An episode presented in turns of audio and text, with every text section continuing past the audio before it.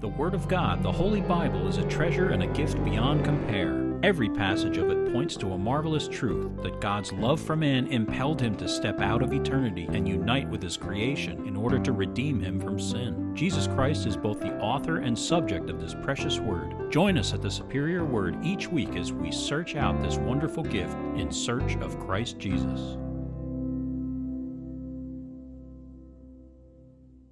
Psalm 27, a psalm of David. The Lord is my light and my salvation. Whom shall I fear? The Lord is the strength of my life. Of whom shall I be afraid? When the wicked came against me to eat up my flesh, my enemies and foes, they stumbled and fell. Though an army may encamp against me, my heart shall not fear. Though war may rise against me, in this I will be confident. One thing I have desired of the Lord, that I will seek that I will dwell in the house of the Lord all the days of my life, to behold the beauty of the Lord, and to inquire in his temple. For in the time of trouble he shall hide me in his pavilion. In the secret place of his tabernacle he shall hide me. He shall set me high upon a rock. And now my head shall be lifted up above my enemies all around me. Therefore I will offer sacrifices of joy in his tabernacle. I will sing, yes, I will sing praises to the Lord. Hear, O Lord, when I cry with my voice. Have mercy also upon me and answer me. When you said, Seek my face, my heart said to you, Your face, Lord, I will seek.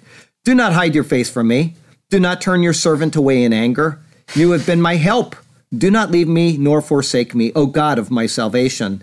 When my father and my mother forsake me, then the Lord will take care of me. Teach me your way, O Lord, and lead me in a smooth path because of my enemies. Do not deliver me to the will of my adversaries, for false witnesses have risen against me, and such as breathe out violence. I would have lost heart unless I had believed that I would see the goodness of the Lord in the land of the living. Wait on the Lord, be of good courage, and he shall strengthen your heart. Wait, I say, on the Lord. Okay, today we're in Leviticus 25, verses 39 through 55. We're going to finish up the chapter on the year of Jubilee. Verse 39 And if one of your brethren who dwells by you becomes poor and sells himself to you, you shall not compel him to serve as a slave. As a hired servant and a sojourner, he shall be with you and shall serve you until the year of Jubilee. And then he shall depart from you, he and his children with him, and he shall return to his own family. He shall return to the possession of his fathers. For they are my servants, whom I brought out of the land of Egypt. They shall not be sold as slaves. You shall not rule over him with rigor, but you shall fear your God. And as for your male and female slaves, whom you may have from the nations that are around you, from them you may buy male and female slaves. Moreover, you may buy the children of the strangers who dwell among you, and their families who are with you, which they beget in your land, and they shall become your property.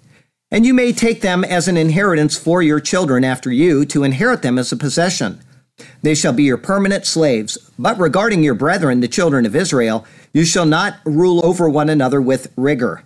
Now, if a sojourner or a stranger close to you becomes rich, and one of your brethren who dwells by him becomes poor, and sells himself to the stranger or sojourner close to you, or to a family member of the stranger's family, after he is sold, he may be redeemed again.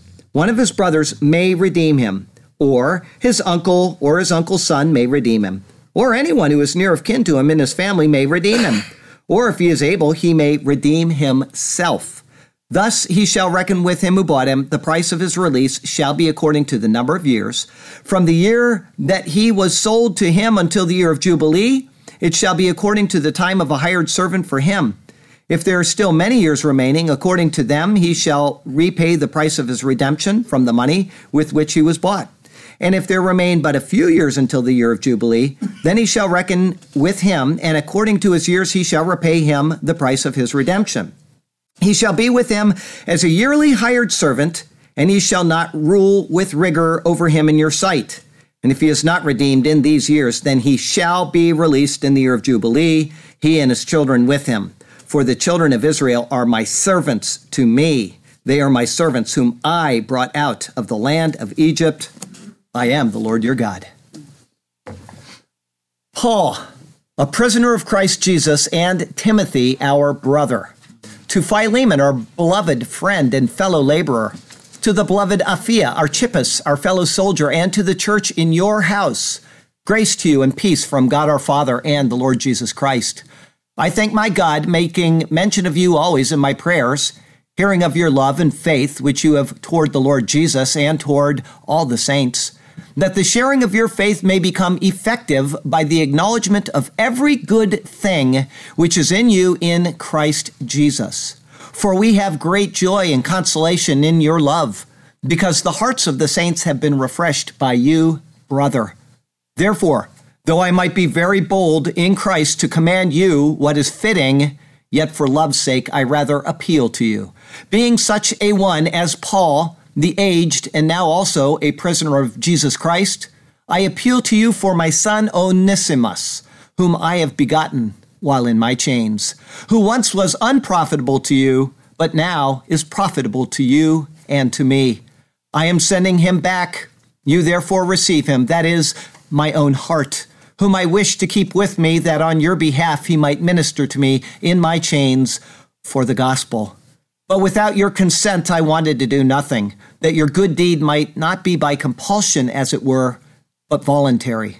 For perhaps he departed for a while for this purpose, that you might receive him forever, no longer as a slave, but more than a slave, a beloved brother, especially to me, but how much more to you, both in the flesh and in the Lord.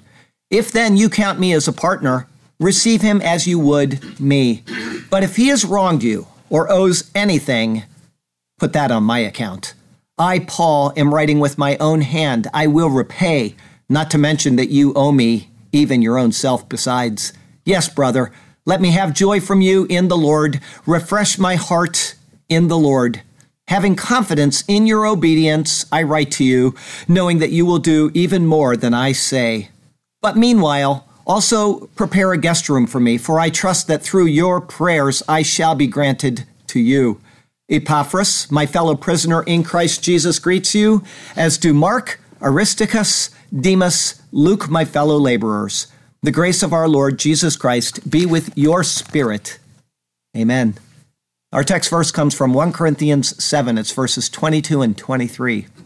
For he who is called in the Lord while a slave is the Lord's freed man. Likewise, he who is called while free is Christ's slave. You were bought at a price. Do not become slaves of men.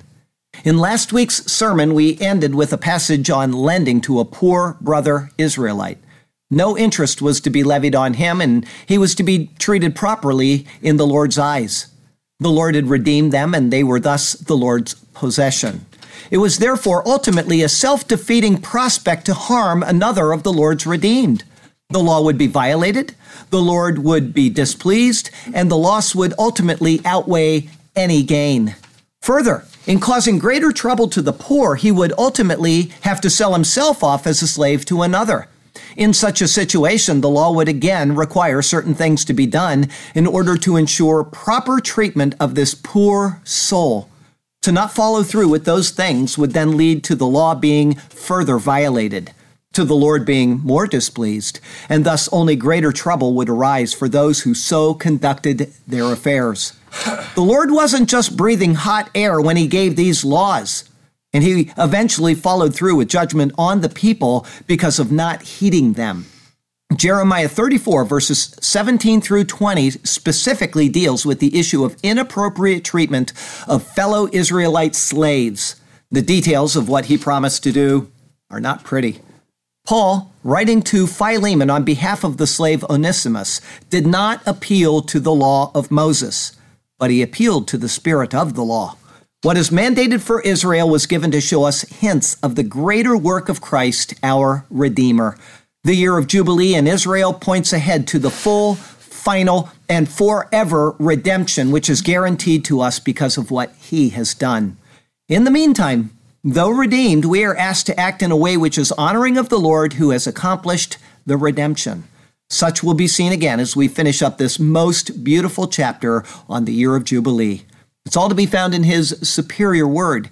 And so let's turn to that precious word once again, and may God speak to us through His word today, and may His glorious name ever be praised. I have a couple of thoughts for you today. The first is Israelites as masters. It's verses 39 through 46. Verse 39 And if one of your brethren who dwells by you becomes poor, for the third time in one chapter, the word muk or poor is brought to our attention by the Lord. It was first seen in verse 25, and the context remains the same. It is speaking of a fellow Israelite who becomes poor.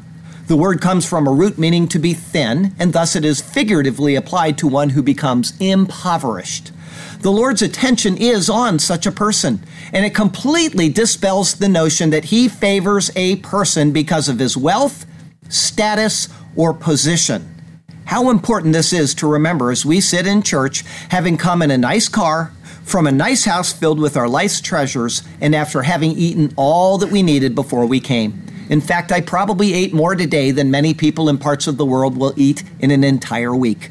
There's a feeling of satisfaction in such a state that God must really favor me. This is a dangerous mental trap which belies the truth of biblical favor. The Lord's attention is carefully directed to all of his people, even the poorest, and his favor upon our physical prosperity cannot be equated to his favor upon us as humans living in his presence. So much for the prosperity gospel. You talk about something that is false from the start, that is it. How evident this is from the next words. Verse 39 continues and sells himself to you. There are several ways that this could happen. Exodus 22, verse 3 showed that a person could steal, and if he couldn't repay according to the law, he could be sold for his theft. In 1 Kings chapter 4 is another example. It says there, a certain woman of the wives of the sons of the prophets cried out to Elisha, saying, Your servant, my husband, is dead, and you know that your servant feared the Lord, and the creditor is coming to take my two sons away to be his slaves. Other passages give more details on Israelites who had been sold into bondage. For them, the law has specific guidelines. Verse 39 going on, you shall not compel him to serve as a slave. Lo ta'avo bo avodat aved. No shall you compel in him to serve as a bondservant. These words follow after verses 35 through 38, where the Israelite has already been instructed to aid and assist one who has become muk or poor. There should have already been an effort to stem his poverty, including loans without interest of any kind. Nothing more than what was given, be it money or goods, was to be expected in return. Now, this impoverished person who obviously couldn't even pay back the principal is obliged to sell himself to simply survive.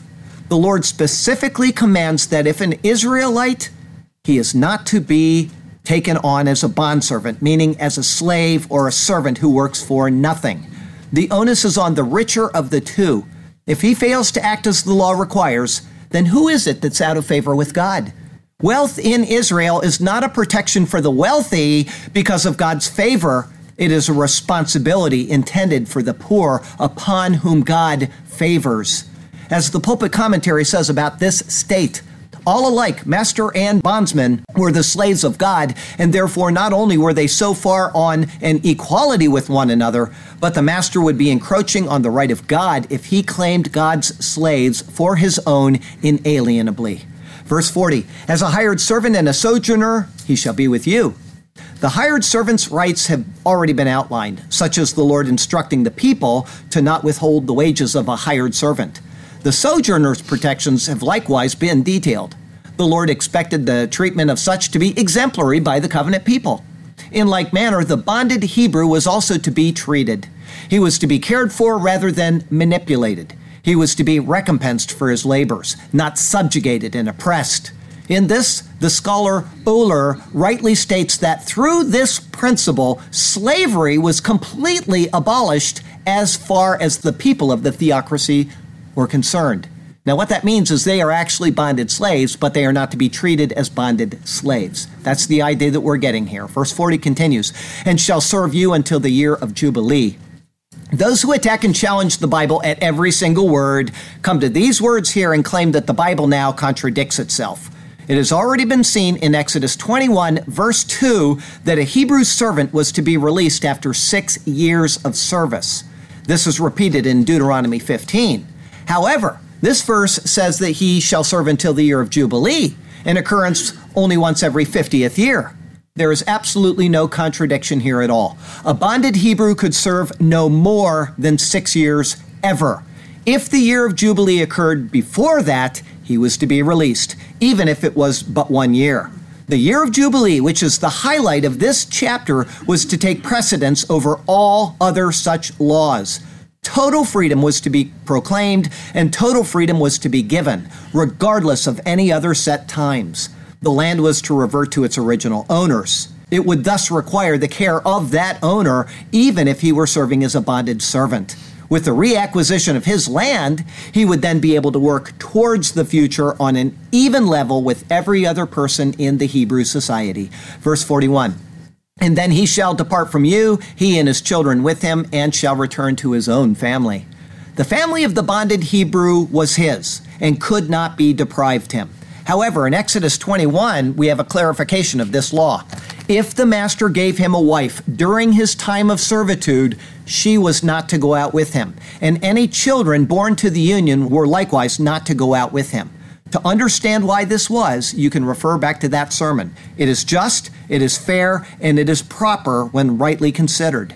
In that passage, the bonded Hebrew could renounce his right to freedom and remain a permanently bonded servant. As a sign of this allegiance to his master, he was to be brought to the judges first, and then taken to a door or a doorpost, and the master was to pierce his ear with an awl. In that act, he was bonded forever. The year of Jubilee would not override this sign of allegiance. Every detail of that points to Jesus Christ. If you don't remember it, please go brush up. Other than that exception, however, verse 41 continues, he shall return to the possession of his fathers. In Shnat HaYobel, or the year of Jubilee, the bonded Hebrew was to be released and he was to be granted full rights, including his father's land once again. No government law, no edict of man, and no other arrangement under the Mosaic law could override this. Verse 42 For they are my servants, whom I brought out of the land of Egypt, they shall not be sold as slaves. This verse corresponds directly to verse 23, which said, The land shall not be sold permanently, for the land is mine. These two verses form a link and are clues to the intent of the entire passage of the year of Jubilee in chapter 25. The land is the Lord's, and therefore it could not be considered as a weapon against another Hebrew. Likewise, the people were the Lord's, and therefore they could not be mistreated. He delivered all of Israel, and therefore all of Israel was on an equal footing in his eyes. In this, Adam Clarke rightly states the following It was in being his servants and devoted to his work that both their religious and political service consisted. And although their political liberty might be lost, they knew that their spiritual liberty never could be forfeited except by an utter alienation from God. Therefore, verse 43, you shall not rule over him with rigor. Here a word is given that has not been seen since the very first chapter of the Bible, rada, or rule. It comes from a root meaning to tread down. Thus it is to subjugate another. Man was given this rule, this dominion over all the fish, birds, and land creatures. He is also to a point given dominion over other men. But the Lord specifically says that it is not to be with perek, or rigor. This is the same word seen only so far in Exodus chapter 1. There it said that the Egyptians ruled over the people of Israel with perek, or rigor. As Egypt is symbolic of the world of sin and thus bondage to the devil, we are being asked to look deeper than just a surface mistreatment of one Hebrew over another. In what should point us to the Lord Jesus Christ himself, this word, perek, is the root of the word paroket meaning the veil which hung between the holy place and the most holy place. The veil thus signified that on one side there is cruelty of life, and on the other side there is peace with God. The veil was that point of division. That veil is, according to the book of Hebrews, the body of Christ, which was torn for our transgressions. In his redemptive act, the rigor of this earthly life was fulfilled. And because of this, no servant of his was to be treated in that way. He took upon himself what we are to be exempted from. Verse 43 continues, But you shall fear your God.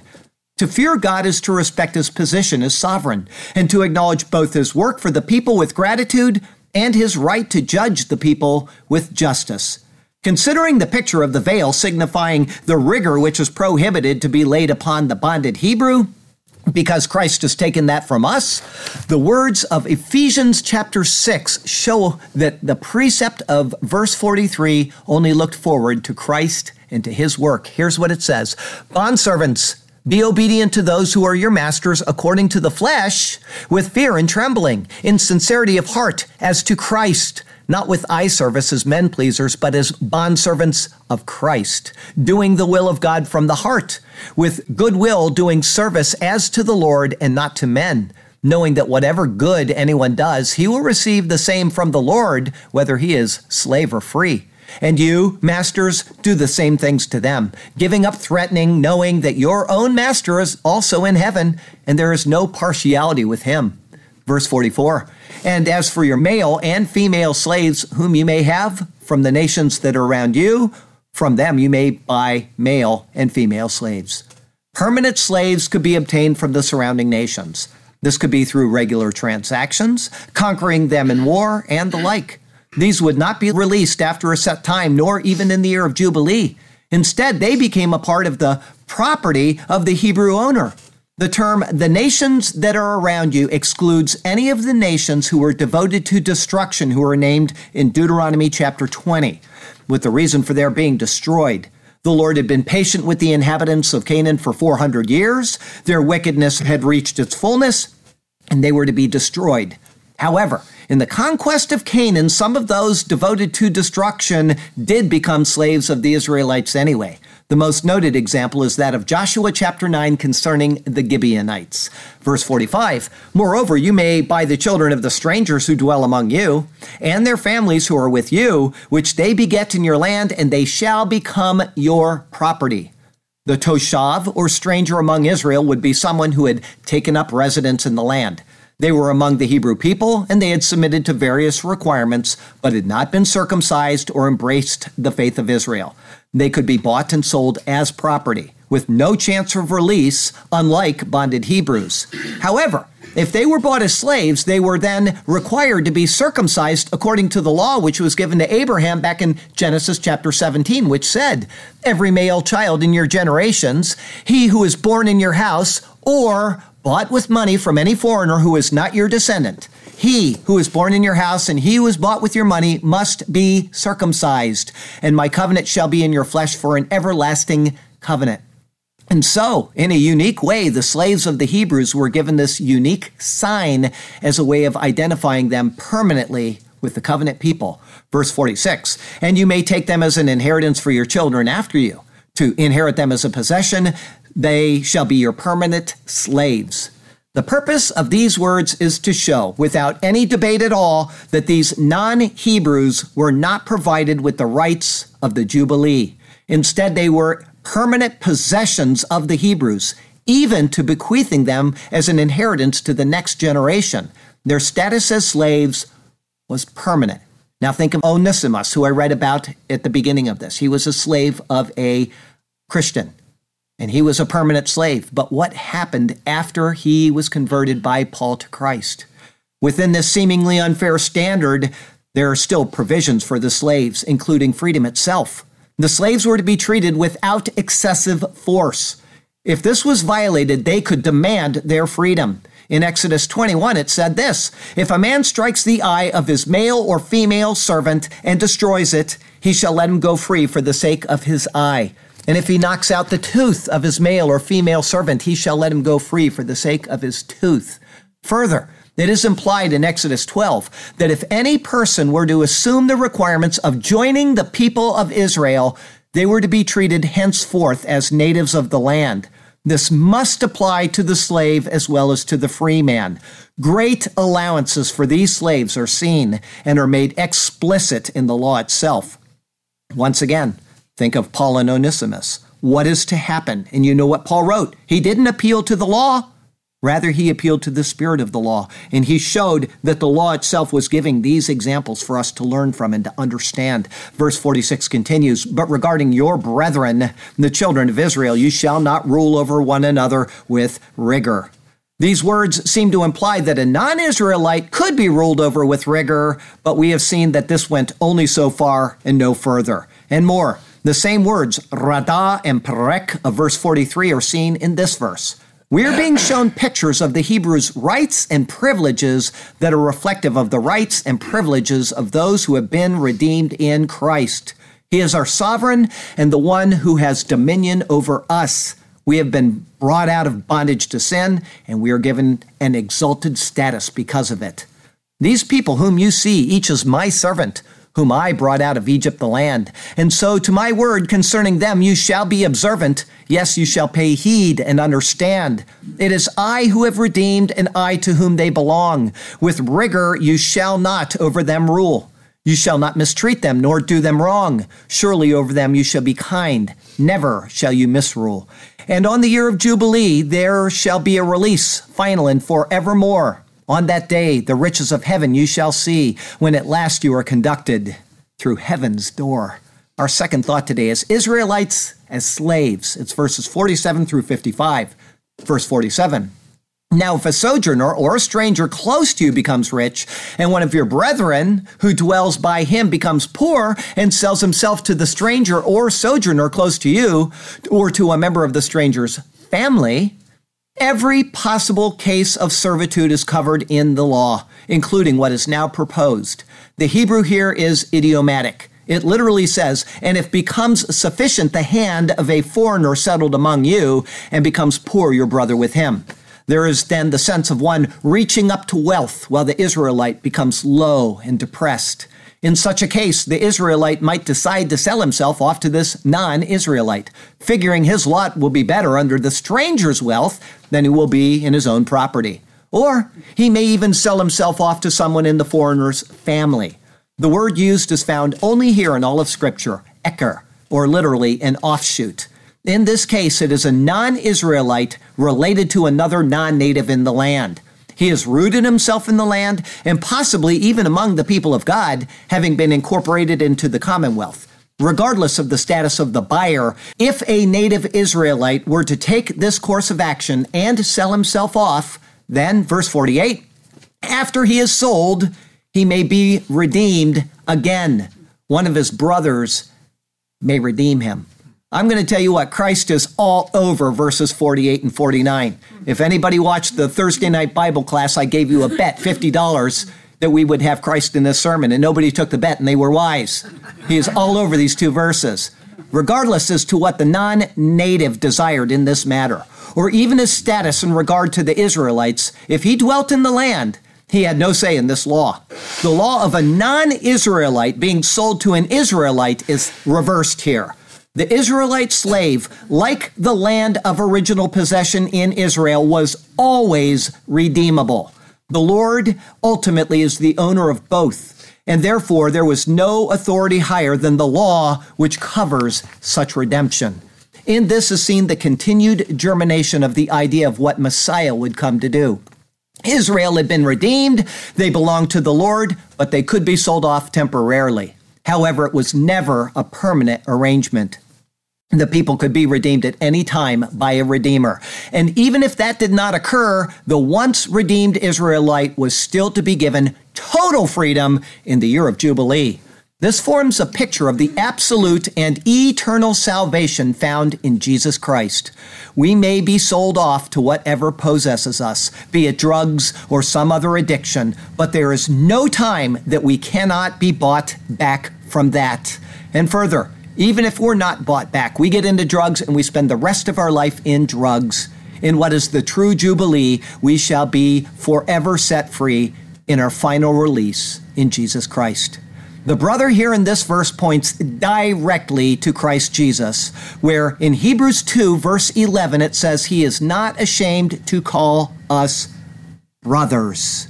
The temporary ownership of our bodies by the world cannot negate the eternal ownership of our souls in Christ. Because Christ assumed a human nature, we are as brothers in humanity to him. Thus, the brother is mentioned first as a possible redeemer. For now, and in the immediate context, any Israelite could be redeemed by his brother, verse 49, or his uncle, or his uncle's son may redeem him. The brother has already been mentioned. But then it curiously goes in this verse to who? The uncle. You think, why would he say that? Why would he specify him out of all of the possible relatives that could redeem him, right?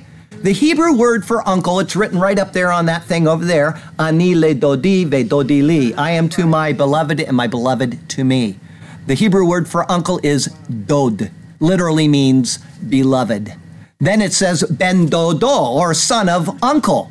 The letters used here form an anagram of Ben David, or son of David. Thus, we have a hidden reference to the Messiah right here. Christ is called the beloved, Dodo, by Paul in Ephesians 1, verse 6, in a passage where he speaks in great detail of our redemption in Jesus Christ, thus connecting him to the one who can redeem here in the book of Leviticus. He is also called the son of David or Ben Dodo countless times in the Gospels. Ben David, which is an anagram of Ben Dodo. It's the same letters, just rearranged. That's said countless times in the Gospels and epistles. In this, Christ Jesus is again the Redeemer. He is the son of David, descending from Judah. He is the one who is qualified to provide the eternal redemption of the people of God. As John Gill notes, he says, They, through the fall and in a state of nature, are become poor and helpless, and in a spiritual sense have neither bread to eat nor clothes to wear, nor money to buy either, and are in debt owe 10,000 talents and have nothing to pay, and so are brought into bondage to sin, Satan, and the law. Nor can they redeem themselves from these by power or price, nor can a brother or the nearest relation redeem them or give to God a ransom for them. None but Christ could do this for them, who through his incarnation, whereby he became of the same nature, of the same flesh and blood with them, and in all things like unto them, is their Goel, and so their Redeemer, and has obtained eternal redemption for them, not with silver and gold, but by his own precious blood. Verse 49 continues, or anyone who is near of kin to him in his family may redeem him. The Hebrew uses two words which both essentially mean flesh. It speaks of anyone who is mishe'er basaro, or from flesh of his flesh. Although nearly synonyms, the first is flesh as in nearness. I am the same flesh as my Father. And the second is flesh in substance. We are all made of human flesh. The catch all phrase here again speaks of Jesus Christ, who took on the substance of humanity and likewise through that act came into a family nearness with us in order to redeem us. And finally, there's one more option for this Hebrew slave. Verse 49 continues, or if he is able, he may redeem himself. The question is, how could a person so poor that he had to offer himself as a slave in the first place find sufficiency at hand to redeem himself? The answer is certainly through an inheritance. Therefore, the person hasn't directly redeemed himself, but it has happened through a granted inheritance. This again looks to the work of Jesus Christ. Paul in Ephesians chapter 1 carefully writes out what is the inheritance of the saints. In particular, he says of Christ, in him also we have obtained an inheritance, being predestined according to the purpose of him who works all things according to the counsel of his will. It is Christ who works, and it is because of his works that we can receive the inheritance. The law again has pointed us to a greater spiritual truth for the redeemed of the Lord in Jesus Christ. I told you those two verses are absolutely filled with it. And you have to wonder why would he go from a brother to an uncle? It's because of the words that are being used selectively to show us what Christ would do in every possible instance of this. Now, I had said something that somebody is going to be upset about, and they're going to email me unless I explain it right now. I said a person could get into drugs and they could spend the rest of their life in drugs and they are still going to be there at the year of Jubilee, the final release. And you can say, well, how can that be? That's so that's not possible. They got this legalistic thing in their mind. I will tell you that there are people that go to the doctor and they are prescribed something called opioids. And opioids are addictive. And it's not their fault that they fell into opioid addiction. And as I said, they can get themselves out of that. And that is a picture of one of the ways of being redeemed. But if they can't, if they simply fall into complete opioid addiction by something that was not their fault, the Lord will never reject them because of that and he will redeem that person at the end. Salvation is eternal despite ourselves. So save yourself the email. Verse 50 Thus he shall reckon with them who bought him. The price of his release shall be according to the number of years from the year that he was sold to him until the year of Jubilee. It shall be according to the time of a hired servant for him. What we have here is a calculation comparable to the redemption of property in verses 15 and 16 as the sale and redemption of the land is based not on the actual land, but on the number of crops available until the Jubilee, so the sale and redemption of an Israelite is based not on his person, but on his work and productivity. This does not take into account any speculation either. For example, one can say, hey, our brother here is 62 years old and the Jubilee is 40 years away we're only going to pay until the average age of death, which is eight years from now, 70 years old, so we're going to pay you for eight years. Instead, the payment is made solely based on the year of Jubilee, regardless of any extenuating circumstances. The favor of the deal goes to the owner of the slave, giving the greatest regard that it was handled in a perfectly fair manner. Jesus Christ is all over that. And isn't this what happened in our redemption? Christ now possesses us. He has given us the guarantee of that redemption in the sealing of the Spirit. And yet, the payment rendered for our redemption, the blood of Jesus Christ was the full amount required, meaning even to his death, to carry us through until the final time of release. We are not partially redeemed, but fully redeemed. No further claim can be laid upon us ever, ever, ever again. So much for loss of salvation. Even in the Old Testament, we have these pictures. How people can miss this and twist the New Testament to say that you're in bondage and you have to do what I say or you're going to lose your salvation and all this crazy theology we talk about on Thursday nights. Even the Old Testament shows us these truths. This continues to be explained, verse 51 if there are still many years remaining, according to them, he shall repay the price of his redemption from the money with which he was bought. Mm-hmm. The calculation is given in a standard form. If he sold himself for 30 pieces of kesef or silver, and there were 20 years until the Jubilee when he did so, then if he is redeemed after 10 years, the master was to be paid 15 pieces of kesef. More years until the Jubilee would mean a higher proportion to be paid, and less would mean a smaller proportion. This is seen in the next words, verse 52. And if there remain but a few years until the year of Jubilee, then he shall reckon with him, and according to his years he shall repay him the price of his redemption. Everything is based on the original sale and the years until the Jubilee. That is the entire basis for redemption. Nothing is said here, however, concerning seventh year Sabbath years. As a slave is not limited to agricultural work, one would logically not deduct those years, which are deducted for land rest each seventh year in the sale of property.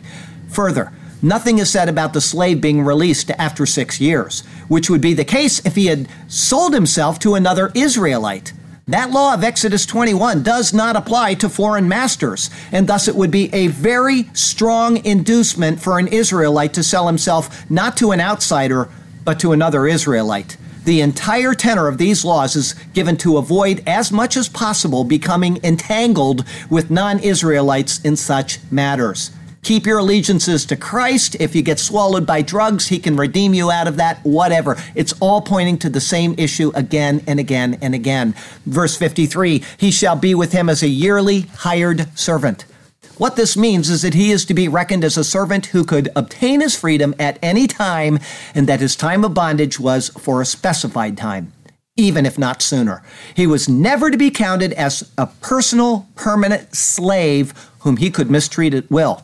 And to ensure that this precept was held as absolute, verse 53 continues, and he shall not rule with rigor over him in your sight.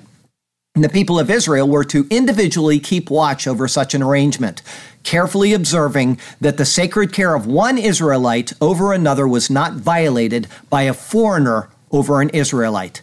The same high standard of care for him was to be maintained regardless as to who he had sold himself off to. This was a specific obligation, carefully recorded to avoid any chance of it being dismissed by the people. This is now the last time that this word, perek, or rigor, is going to be seen all the way until the book of Ezekiel, where it will be seen just one more time. As the Israelite had been redeemed by the Lord, the cruelty which the Lord would face for man's full redemption is to be excluded from the treatment of the enslaved Israelite. The Lord took upon himself what he will not allow in those he redeemed in the process. Verse 54 And if he is not redeemed in these years, then he shall be released in the year of Jubilee, he and his children with him. The word years here is not in the original. It simply says, and if he is not redeemed in these. It is not referring to the years before the Jubilee, but of the process of being redeemed by another as well. Be careful when you read Bible translations, especially when they have inserted words, they're not always correct. Regardless as to whether he was redeemed by man or in a set period, he had been redeemed by the Lord, and he was to be released as the Lord's property in the year of Jubilee. And then it adds in a note of exceptional grace. He and his children with him. The Israelite belonged to the Lord, and those who issued from him did as well. The master could not claim that because they may have been born in his house that they were his property. Rather, they were by blood and thus by right children of Israel, and therefore by extension children of the Lord. Remember, the Hebrew slave could keep the wife and the children if they were born in the house or given to him as a wife. That's not the case with the foreigner. And so you can see that the Lord is caring for his redeemed people. Verse 55 For the children of Israel are my servants to me, and they are my servants whom I brought out of the land of Egypt. In type, we are to look at these words and we are to insert ourselves into what they merely picture. The Lord redeemed Israel out of Egypt. Christ Jesus redeemed us out of the bondage to sin and the yoke of the devil. In this, we belong to Christ and we are now his servants. He did the work. We are to be obedient to the calling. To mistreat another Christian is a self defeating prospect. The Lord has given our instructions, and to not pay heed to His word is to only violate His word and to grieve His Spirit. Paul explains this for us in Ephesians. And do not grieve the Holy Spirit of God by whom you were sealed for the day of redemption. Let all bitterness, wrath, anger, clamor, and evil speaking be put away from you with all malice, and be kind to one another, tenderhearted, forgiving one another, even as God in Christ forgave you. As with Israel, so with the church. And the reason for these things centers on one overarching concept. Verse 55 finishes with these words I am the Lord your God. Ani Yehovah Elohechem. I am Jehovah your God. The Lord proclaims his name and his position. In essence, what we are being told with these words is I am the self existing creator and I am your redeemer. You are my possession and I am your God. I am Jehovah your God. You are my redeemed. Treat one another well, watch out for one another, and do so with zeal as you await the final blast of the trumpet on that great day of Jubilee. In the final analysis of what has been seen here in Leviticus chapter 25, the highest and greatest significance of the year of Jubilee is to be found in the restoration of all things, which Peter refers to in Acts chapter 3. It is the restoration of the kingdom of God, which has been, through man's disobedience and fall, left unrealized until this day and continuing in this day. Israel's 50 year jubilee was a call to restore what was originally given, to free the captive, and to reflect that which was originally established and blessed by God, meaning the Garden of Eden itself. We now live in anticipation of what that only pictured. We have been redeemed from spiritual Egypt, and all things have been restored in guarantee, but not yet in reality. Eden was lost, but in Christ it is, and it shall be found. Our bodies grow old and die, but they shall be remade to last forever. Our wealth can be diminished or lost, but eternal gain lies just ahead. Brothers and sisters in Christ are held captive, but they shall be released. God fellowshipped with man, and he will do so once again. The kingdom of God and of his Christ is prepared, the table is set, and the final day of Jubilee is just around the corner. Let us not be discouraged with the temporary woes that we face, but let us rejoice and exult in the magnificent guarantee that we hope for. Christ has come among us, and through his work, our redemption is secured. Let the trumpet sound loudly, and let the people proclaim liberty throughout the land. May it be so, and may it be soon. What a beautiful chapter we've been given, and every single bit of it points to the work of Christ. The land is the Lord's, the people are the Lord's. We have been redeemed, and we are redeemed. And some of us are struggling. There may be people watching online right now. that are struggling with drug addiction. They may be struggling with something that has got them in bondage, and they've already come to Christ, and they are as free as you and I are, despite what they are facing in their life. Christ will bring them home to glory, and He will wash away all of the pains that they have. He will take good care of their souls, just as He will with you and I, who may not have those problems. But we all have our own problems, don't we? We've got hip replacements coming. We've got shoulder repair coming. We've got all kinds of things coming on people here for physical bodies. We've got financial troubles in this church. We've got all kinds of things that are bringing people down.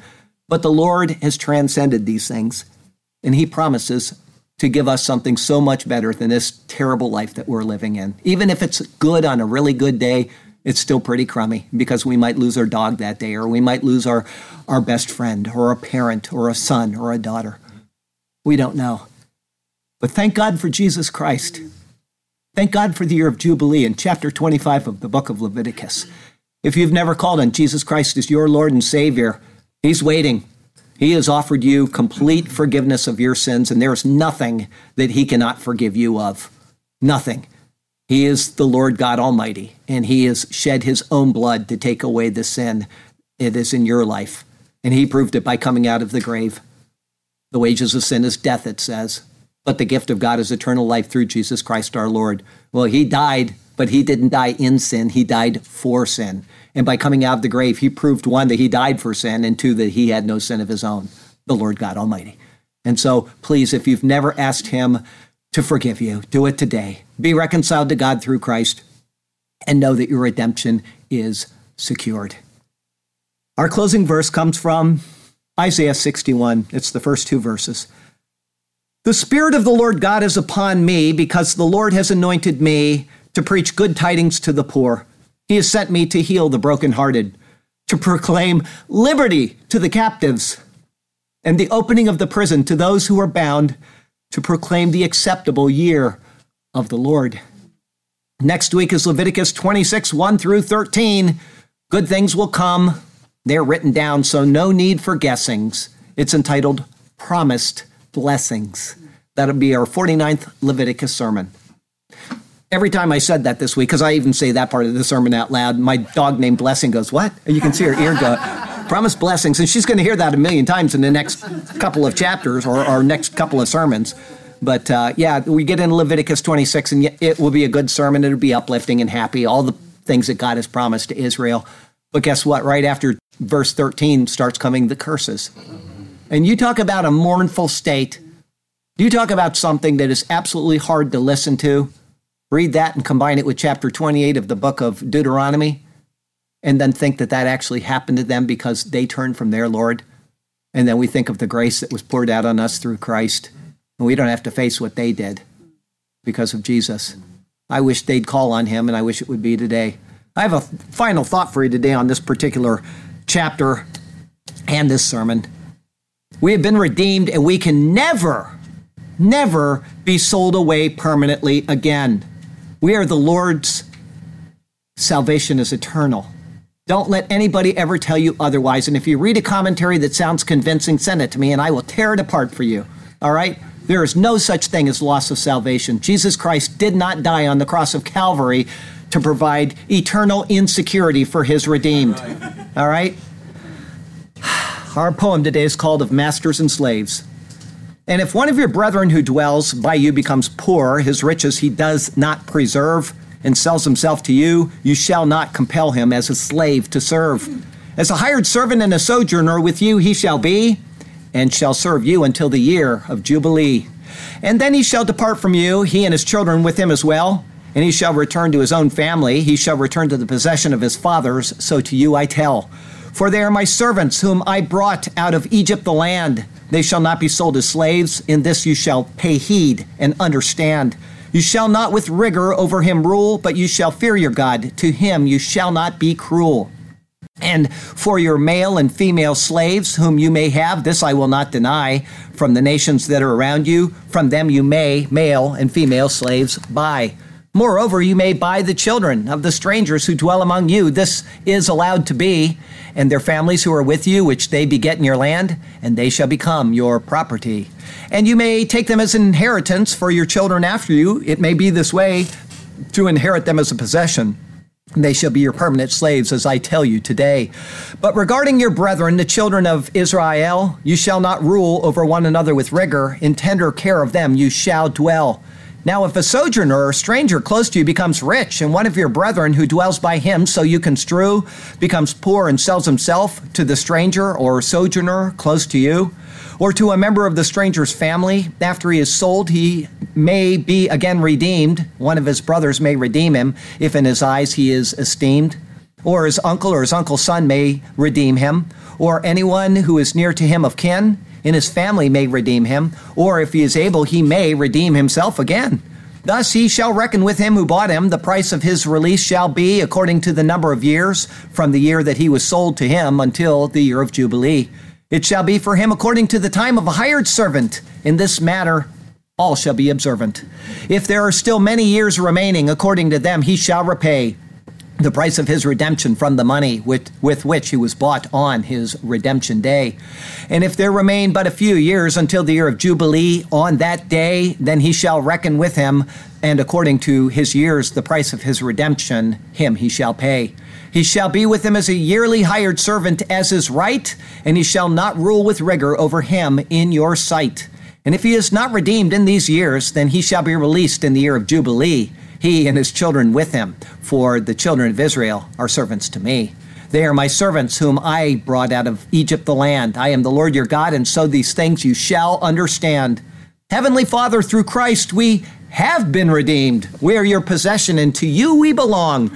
Our times of bondage now are to be lightly esteemed, as we sing in our hearts our final redemption song. Restoration is sure to come and all will be restored. No longer will access to heaven be inhibited. The truth of this is recorded in your word, and in the life of Christ, this is certainly exhibited. And so, our King, we give joyful shouts to you as we await the trumpet blast to receive our heavenly due. Hallelujah. We shall say it once again. Hallelujah and amen. amen. Heavenly Father, Thank you for this beautiful chapter, which is so, so important in understanding so that we can look forward to the work of Jesus Christ and to look at the New Testament and to understand it in a way that was never possible before.